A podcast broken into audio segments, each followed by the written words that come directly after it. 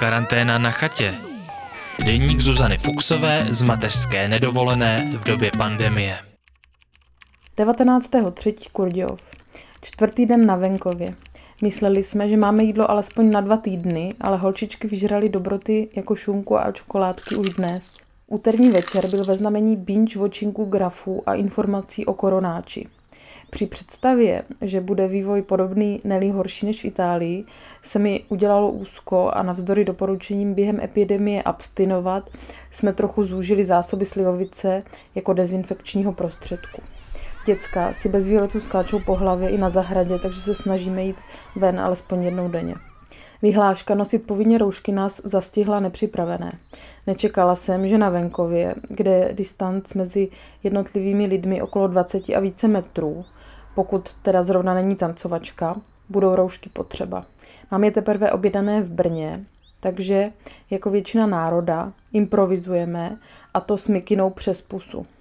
Prošli jsme vesnicí a oroubovaní byli všichni.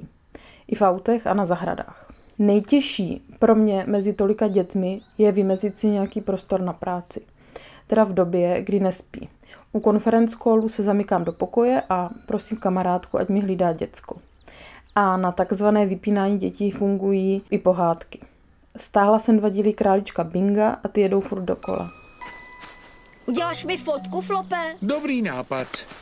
Tak jo, Bingu, řekni mrkev a sír. Mrkev a sír. Kamarádčina dcera nakreslila svou mámu jako mužský pohlavní orgán s mámovským obličejem.